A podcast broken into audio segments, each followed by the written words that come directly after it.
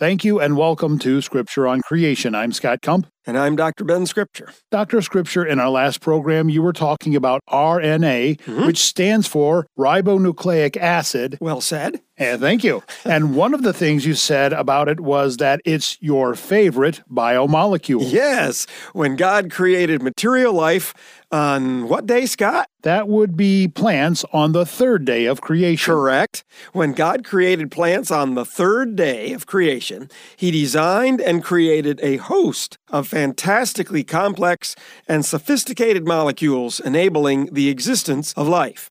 He created biomolecules, among them proteins and DNA, and as you pointed out, my favorite, RNA. And you were explaining what RNA is and what it does because RNA is in the news these days. That's right. RNA is grabbing a lot of attention because the recently developed vaccine against the COVID 19 virus is made of RNA. Not to mention the virus itself is made of RNA. Yeah. However, you explained in our last program that although the virus and the vaccine are both composed of RNA, the vaccine is not the virus. The vaccine is not the virus.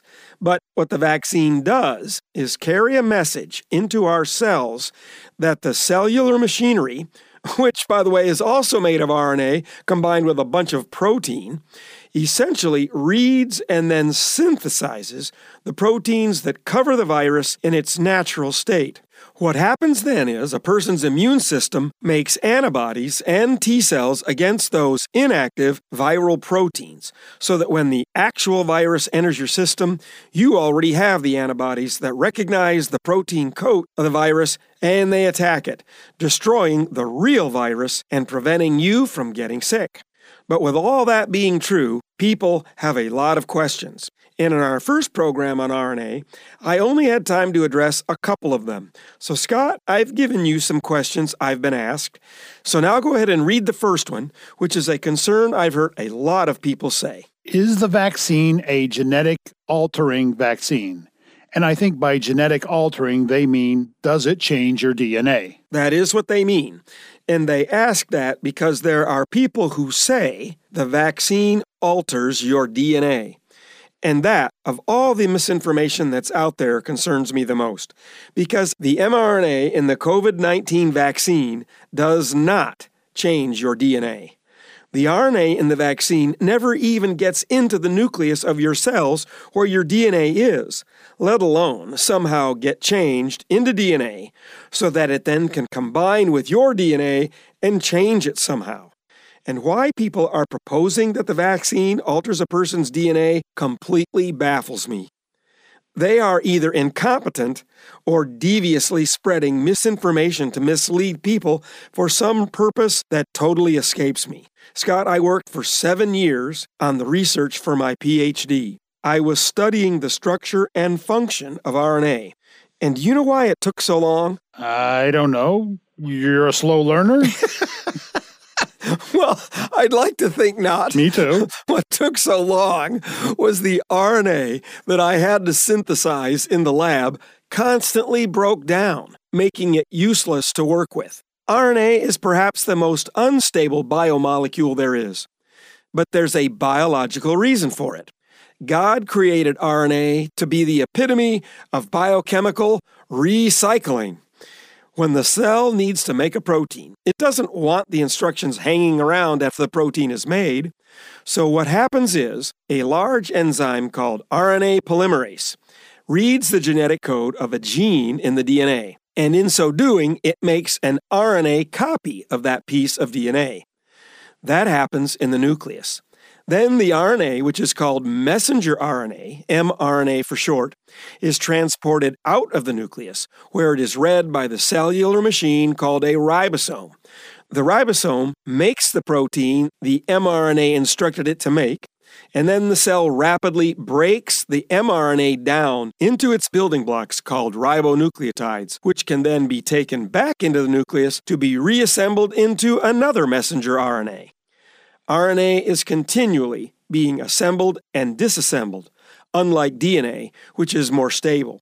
So, in my years of research, I would sometimes literally go months without any of my experiments working because I couldn't keep enough RNA intact to do my research. It would break down before I could use it. That must have been frustrating. To say the least, Scott. Sometimes I truly wondered if I'd ever even be able to finish my research. But getting back to the vaccine, so the mRNA that is injected into a person remains in the person for only a very short period of time, and it does not become DNA that then becomes part of your DNA. The only thing that is altered in your body is your immune system.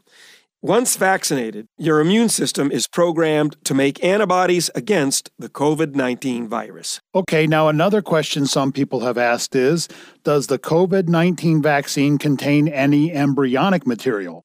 The point in that question being are aborted embryos or fetuses being used to make the vaccine? That's the concern, Scott. And I completely understand how someone, how I, would have a grave moral problem with the vaccine if it involved killing unborn humans to make it or store it or anything else.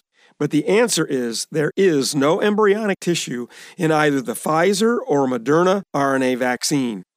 The vaccine, as I've explained, is simply a piece of messenger RNA which is encapsulated in a nanoparticle of a fat like substance, which protects it and helps target the tissues of the immune system. No fetal cell lines were used to develop or produce the vaccine. That's not to say that there has never been any vaccines or other pharmaceuticals that used fetal or embryonic cell lines, but the coronavirus vaccines made by Pfizer and Moderna do not. Well, there's one other concern that you have on the list, and that is since this particular vaccine was developed and brought to market so fast, some people are worried that it hasn't been tested enough and that it is not safe. Yes, there is a lot of concern about that. However, a factor people tend to overlook is the amount of data that was collected in the trials for these vaccines is unprecedented. In other words, the statistical significance of the tests is excellent. Why is that? Because the medical researchers were able to test such huge numbers of people. People who were more than willing to participate in the trials. You know, normally it's difficult to get large sample sizes if for no other reason than there is not a great number of people with any given disease. But in the case of COVID 19, there were hundreds of thousands of people hmm. who had the disease and could be tested. But you know, there's another reason why the vaccine was developed so quickly. Using mRNA as a vaccine has actually been a goal of scientists for decades, but the technology to make, preserve, and deliver it as a shot was not available. It was not until very recently that the techniques were developed. I'm going to read a quote from Stefan Bancel, the CEO of Moderna one of the two companies whose vaccines are being used. Bancel called the way COVID 19 arrived, just as messenger RNA technology was ready, a quote unquote aberration of history. In other words, we got lucky. Well, getting lucky is how the world may see it. However, I see God's providence in the timing of these events. I'm going to read something from an excellent article that chronicles the people and events that led to the production of the vaccine. Its title is The Next Act for Messenger RNA Could Be Bigger Than COVID Vaccines. It was published on February 5th, 2021, in the MIT Technology Review. One of the things that kept coming up in the article was how the timing of certain discoveries and the properties of some of the substances being tested for use in the vaccine seemed to be amazingly fortunate. now, I just mentioned that the RNA is packaged in a nanoparticle of a fat like substance. In their research, they discovered that these nanoparticles protected the RNA from being degraded. Remember, I said RNA is very unstable and useless if it's broken down. But then, when they injected these nanoparticles into the body, they discovered another wonderful effect. I'm reading from the article now. Quote, adding to mRNA vaccines' chance of success was a lucky break. Injected into the arm, the nanoparticles holding the critical instructions seemed to home in on the dendritic cells, the exact cell type whose job is to train the immune system to recognize a virus. What's more, something about the particles put the immune system on alert it wasn't planned, but they were working as what's called a vaccine adjuvant. We couldn't believe the effect, says Weissman. Unquote.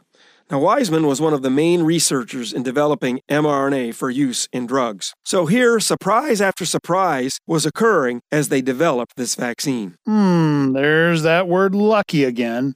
And as you said, it may seem lucky from an unbeliever's perspective, but to me, it really does sound like the creator's hand was involved in the success of the vaccine. And I agree with that.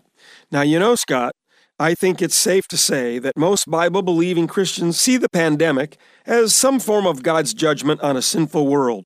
It seems like a harbinger of the end times. Well, I'd agree with that, and the prospect of more diseases happening more frequently and with even more deadly results is very unsettling though not necessarily unexpected given the biblical accounts of what things will be like on earth leading up to the end times. Yes, those catastrophes really do seem to fit the pattern of birth pangs, as the Bible puts it. That is, labor pains. They become more frequent and more intense. But what I find very interesting about the events that led up to this rapid development of the vaccine is that it required so many seemingly unrelated factors to fall into place at just the right time, enabling the RNA vaccine to work as it does. So, although the pandemic has been a terrible plague on the earth, God has used it to get millions of people's attention, causing them to consider their lives, and some even turning to the Lord for salvation. And yet it seems he has also mercifully allowed man to, at least for the time being, develop a vaccine that will hopefully provide some resistance and relief from this menacing strain of the coronavirus. So, Dr. Scripture, I have a final question. Okay, Scott, what is it? Given what you've told us, do you think it's safe to get the vaccine? Well, Scott, let me put it this way. My wife got hers. She's a healthcare worker, so she was near the front of the list to receive it, and I was heartily in agreement that she get it. And I'm signed up to get mine. Actually, by the time this program airs, I will have gotten it, Lord willing. But let me make it clear I am not presenting all this information to try and convince people that they absolutely should go get the vaccine. That is a personal decision. However, I do hope I've been able to share some information and correct what I found to be plenty of misinformation out there so that people can make an intelligent decision, not one based on fear or conspiracy hysteria. You know, the Lord has something to say about conspiracies. It's in the book of Isaiah. And let me quickly set the context. What's happening is the Lord is warning Israel that he is going to send Assyria to wipe them out. And yet people are blaming the king that he should be making an alliance with Egypt and everything else instead of recognizing that it's God's judgment. So listen to what Isaiah 8, verses 11 through 14 says. For thus the Lord spoke to me with mighty power and instructed me not to walk in the way of this people, saying, You are not to say, it is a conspiracy in regard to all that this people call a conspiracy, and you are not to fear what they fear or be in dread of it. It is the Lord of hosts whom you should regard as holy, and he shall be your fear, and he shall be your dread. Then he shall become a sanctuary. And that's not what I say, that's what Scripture says.